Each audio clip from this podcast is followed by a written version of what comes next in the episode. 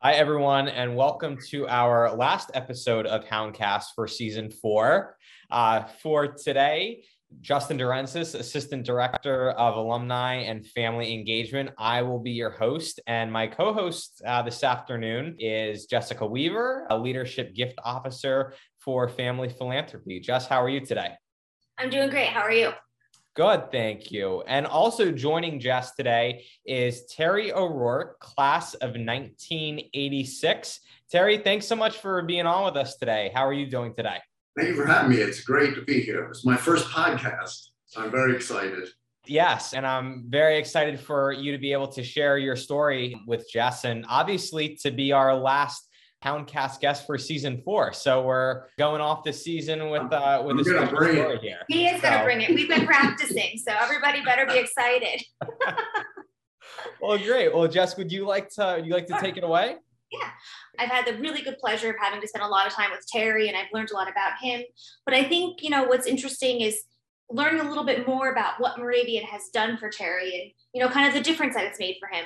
Yeah. So I grew up in Danville, Pennsylvania. It's a small town. And one of the things I was looking for in a college was small. That was very big emphasis. So when I looked around, it's kind of a coincidence that I even came to Moravian because one of my neighbors' brother wanted me to come here and interview. And it just turned out, worked out very well. And I made a good decision coming here because it, it is a small school. I didn't want to be student number one, one, five, six, seven. I wanted to be Terry O'Rourke. And I'm very shy, and it, despite what might sound like at this uh, interview, and I didn't want to be, you know, the 50th person in line to talk to a professor if I actually got up the nerve to talk to a professor. So Moravian worked very well that way. I had the academics were no issue. I was very easily equal any of the other students I met later on in my career for their training and stuff. And the big things that Moravian did for me is one thing is the emphasis on thinking and learning to think, learning to process information. And the other thing was writing and learning to write. And even though I took writing courses, the best writing advice I got was from my biology professor, Donald Hosier, who told me just write what you mean.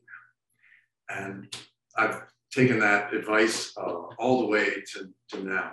So the things that Moravian does for you otherwise, because it's a small school, if you're a relatively good student, you get a lot of confidence because you get the successes and you don't have a whole lot of other people that are better than you. Uh, there's a good Malcolm Gladwell video about that. So why don't send your kid to Harvard? Send them to somewhere. Even mentions Bloomsburg University, but uh, send them to a smaller school where they'll be the best chemistry student or biology student rather than the 80th best. Right. And it's good for your confidence. And I went into medical school very confident in myself. I knew I could process huge amounts of information. I could write well. I could do the work. And the first year actually was very easy because I'd already taken histology and pathology type courses here and anatomy. So my learning curve wasn't as steep as some of the other students. So those were all the, the good things Moravian did for me then. And since then, it's been, I hate to use the word family, but it's it's a little step below that, but still there are people here that I could always come back and visit, and alumni uh, engagement people would arrange for me to meet Frank Kuserk, who unfortunately passed away tragically a few years ago. But he would always come out and show me what his honor students were doing and uh, different projects he's working on, which to me meant a lot, you know, coming back to the school and having people remember who you were 20, 25 years later is, is amazing. So those are the good parts about Moravian for me and what I took moving forward. And I think that's probably more answer to the question than you wanted, but at the same time, we can No, move on love to the next topic. I love the advice. It's you know, go somewhere and be the best. Go somewhere and Yeah. be the best. It's very humiliating if you're always getting beaten by somebody else, if you're a competitive person. True story. Uh, when you can, you know, get the highest grades or, or be near the top or have the best answers to the questions, it means a lot to you just moving forward because then you know you can do it, even when you're around a bunch of people who went to Harvard or Yale or whatever. Right. And I took a candle to none of them. I was fine, and there no one knew more about these things than I did, just because they went to different schools. Right. Right. So after Moravian, you headed off to med school, medical school. Right. So I went to, to Jefferson. Uh, It's now got a different name. Okay. I fit right in there academically, certainly intellectually, because it, it, I'd had such good training at Moravian. And that was it's a different experience when you go in with the ambitions I had, which were very few. I just wanted to be a family medicine doctor. I didn't have any great aspirations of getting the top residency in ophthalmology anywhere. So I kind of lowered my standards maybe a little bit and, and tried to enjoy life a little bit more. Enjoyed living in Philadelphia, played a lot of basketball and lifted a lot of weights and stuff. And it was it was a good growing experience for me. And by the time I graduated, I was pretty well trained, but still very confident in what I was going to be able to do with my life.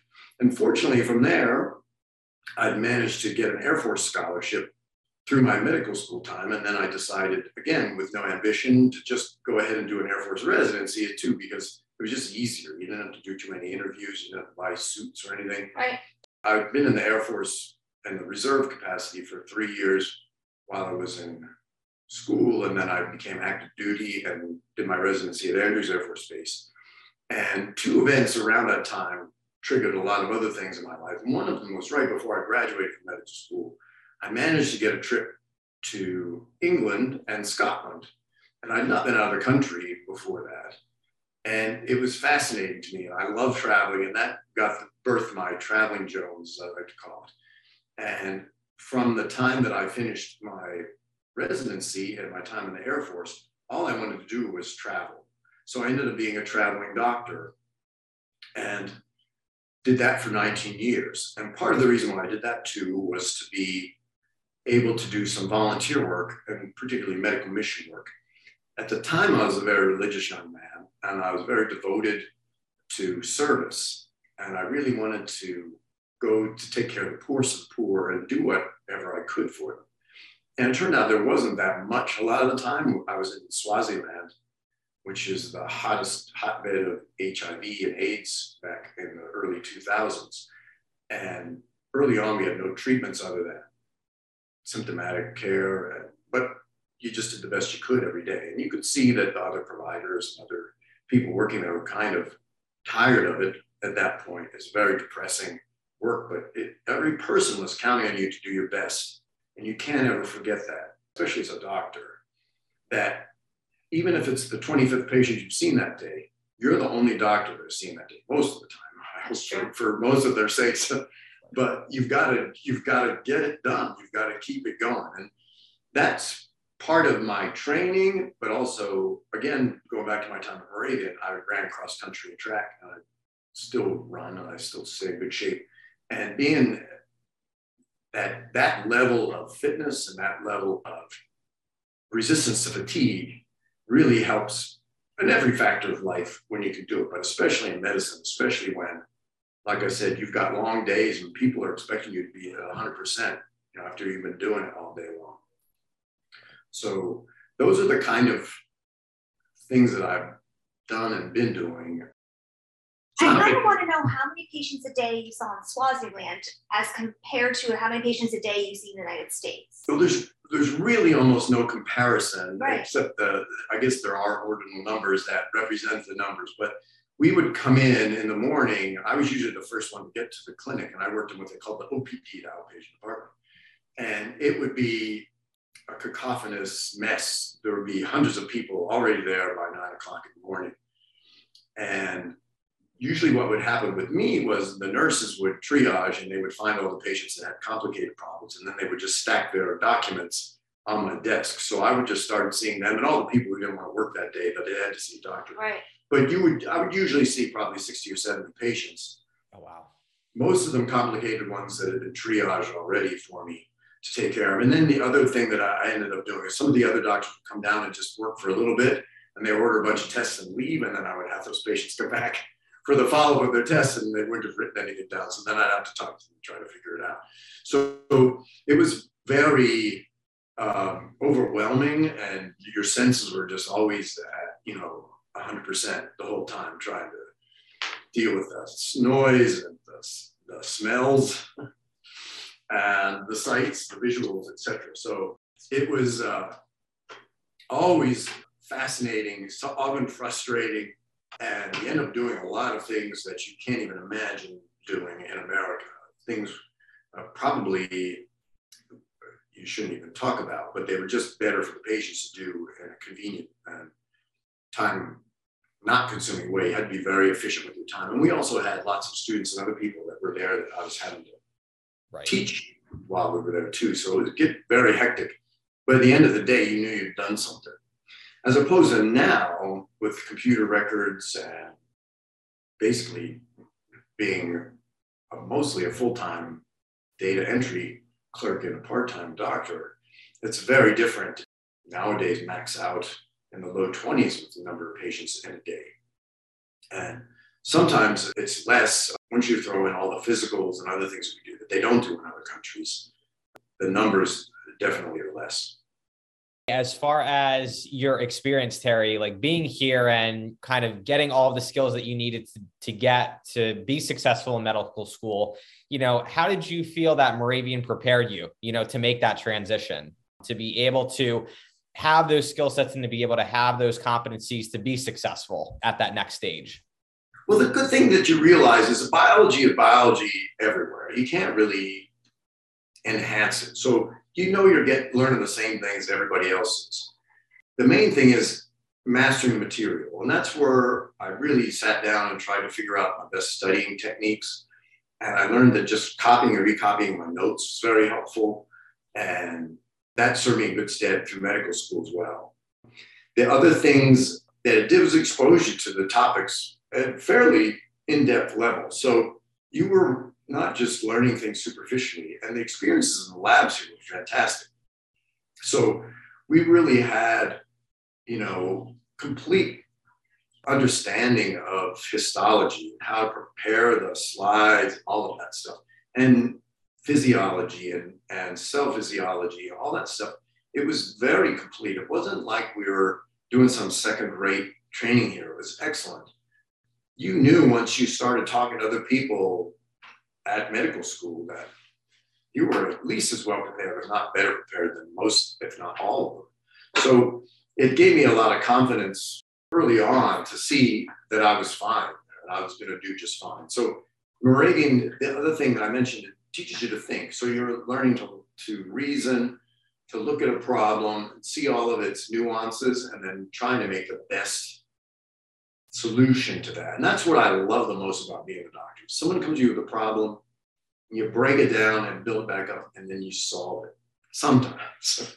Sometimes you're just kind of like, yeah, we're missing a few pieces, but the puzzle is kind of looking like what we want it to look like. And that's very gratifying. When you get the puzzle complete and the person's happy and you're happy, then that's like the apex of medicine.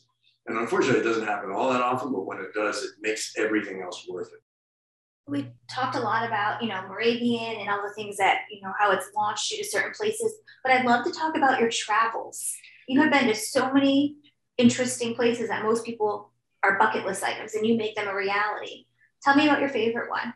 From a travel standpoint, there's the, like the work travel and there's the right. personal travel. I would say for the work travel, I really like Africa is just you can't beat it now. Oh, To generalize, Africa is a gigantic continent. and the cultures are very different from different areas, but the people in general very nice, very welcoming, very good senses of humor, and uh, very appreciative of what you do. They are not necessarily people are always kind of expecting people to be worshiping me almost as I come in and, and make them feel better. And that's not happening but there's true gratitude. There's there's definitely a, a sense that what you did was appreciated um, there. So from a work standpoint, that's probably my favorite. I would love to go back if I could find the right situation. From a personal travel standpoint, I just like going anywhere. Uh, Europe is fantastic. Italy is a great country. I love Iceland. I've been there several times. Ireland's sort of a old sod, and I've been there probably five times, and I really like Ireland.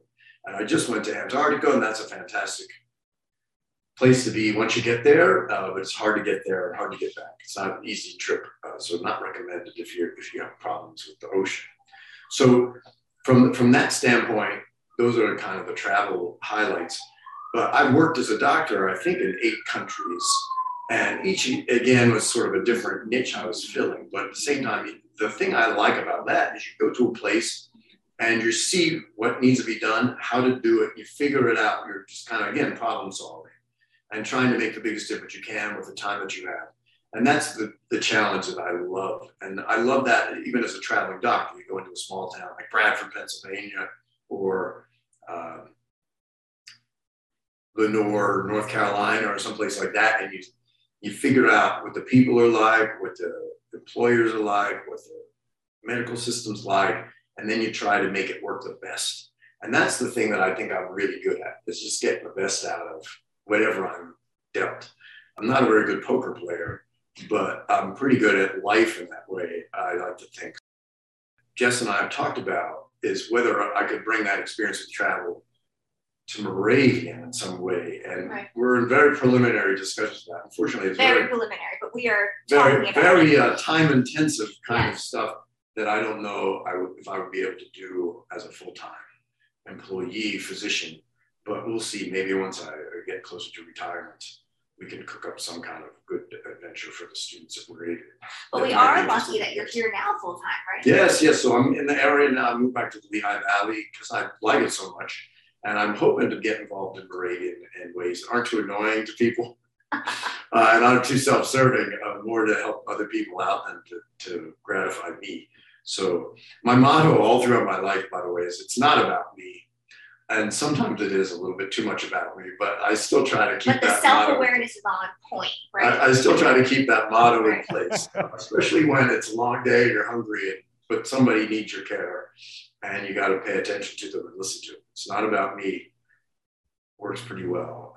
Would that be your great advice to give to students? Yes, yes. So yeah. we, we keep hearing about the younger generation yeah. being sort of selfish and self-centered and absorbed with their uh, social media and things and maybe that's true, maybe that's not. I think on a case by case basis, it, you would probably find it's not the case. But uh, and, we, and we don't want to overgeneralize about anybody. But that's the thing when you're looking around, be self aware, know what your situation is, and appreciate that other people could benefit from some little things you could do and some big things you could do as well. Right. If you just sometimes it's just a little effort on your part makes a big difference.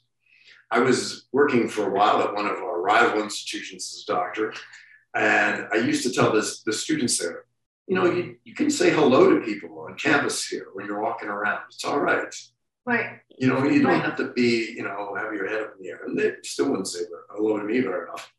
But it's it's a very interesting way to go at life. And I understand people grow up in different environments where people don't greet each other. You know, it's a very cultural thing, but at the same time, it makes a difference in your day. Just trying to do little things for other people as well. A little greeting, a smile, a wave, makes a big difference in people as they're going out through the day. And I wasn't very good at that when I was a student, but I've gotten better at it as I've gotten older. And so it's somewhere where a lot of people could. It's funny what you say about, you know, people don't say hi to you in New York. I met one of our international, I think he's a visiting professor here from our seminary, and he's from Tanzania. Mm-hmm. And he said the way that our culture reacts when somebody is at the door, like duck and cover and hide because you don't want to talk to. Whereas in Tanzania, it's welcome. Welcome. Let's share right. food. Let's share conversation. It's that way. It's that way in a huge part of the yeah. world. People are very welcoming. They don't right. lock their doors. They uh, right. share very uh, liberally, even though they have almost nothing. Right. And it's a, it's an old story, but it's true. You, if you're stopping by someone to visit them in Africa, where you know my personal wealth is probably a thousand times theirs, they would make such a fuss and bring out the food and insist you eat it and share whatever they could with you and meanwhile, what was I even doing? I, I don't know. But it, you feel guilty, but at the same time, you realize how good people are right. most of the right. time. I think we all need that now. Yes, it's it's the easiest way to change your life. I think right. is to just start being nicer. Yep, it's and, so and kinder to people. Yeah. It, it makes your day much better, and and uh, and I'm I'm kind of have a reputation as a grumpy guy in a lot of ways. I don't think you're grumpy. But I've had patients when I come in the room and I start talking to them and say, oh, I'm not used to this. It sounds almost joyful. And in a way I am because I'm there to help them and I'm right. trying to boost their spirits. But it's just kind of, it's a very simple way to affect people for the better.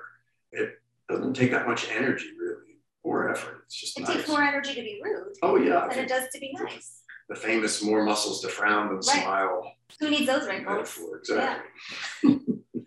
Absolutely. Terry, it's been an absolute pleasure chatting with you today. And I think that we can say maybe this is part one Oh, and that there will be a part two. I'm happy to come back. yeah. So- Yeah, some some exciting developments be might be happening down the road. So that that is Yeah, yeah, we'll exciting. keep, we'll keep the Moravian uh, podcast verse uh, up to date on everything. Yeah, absolutely. Absolutely. Well, Terry, Jess, thanks so much for joining me for our last episode of this season. And for all the hounds tuning in, be sure to keep a lookout and an eye for season five. Uh, that will be launching in the fall. Until then, hound them.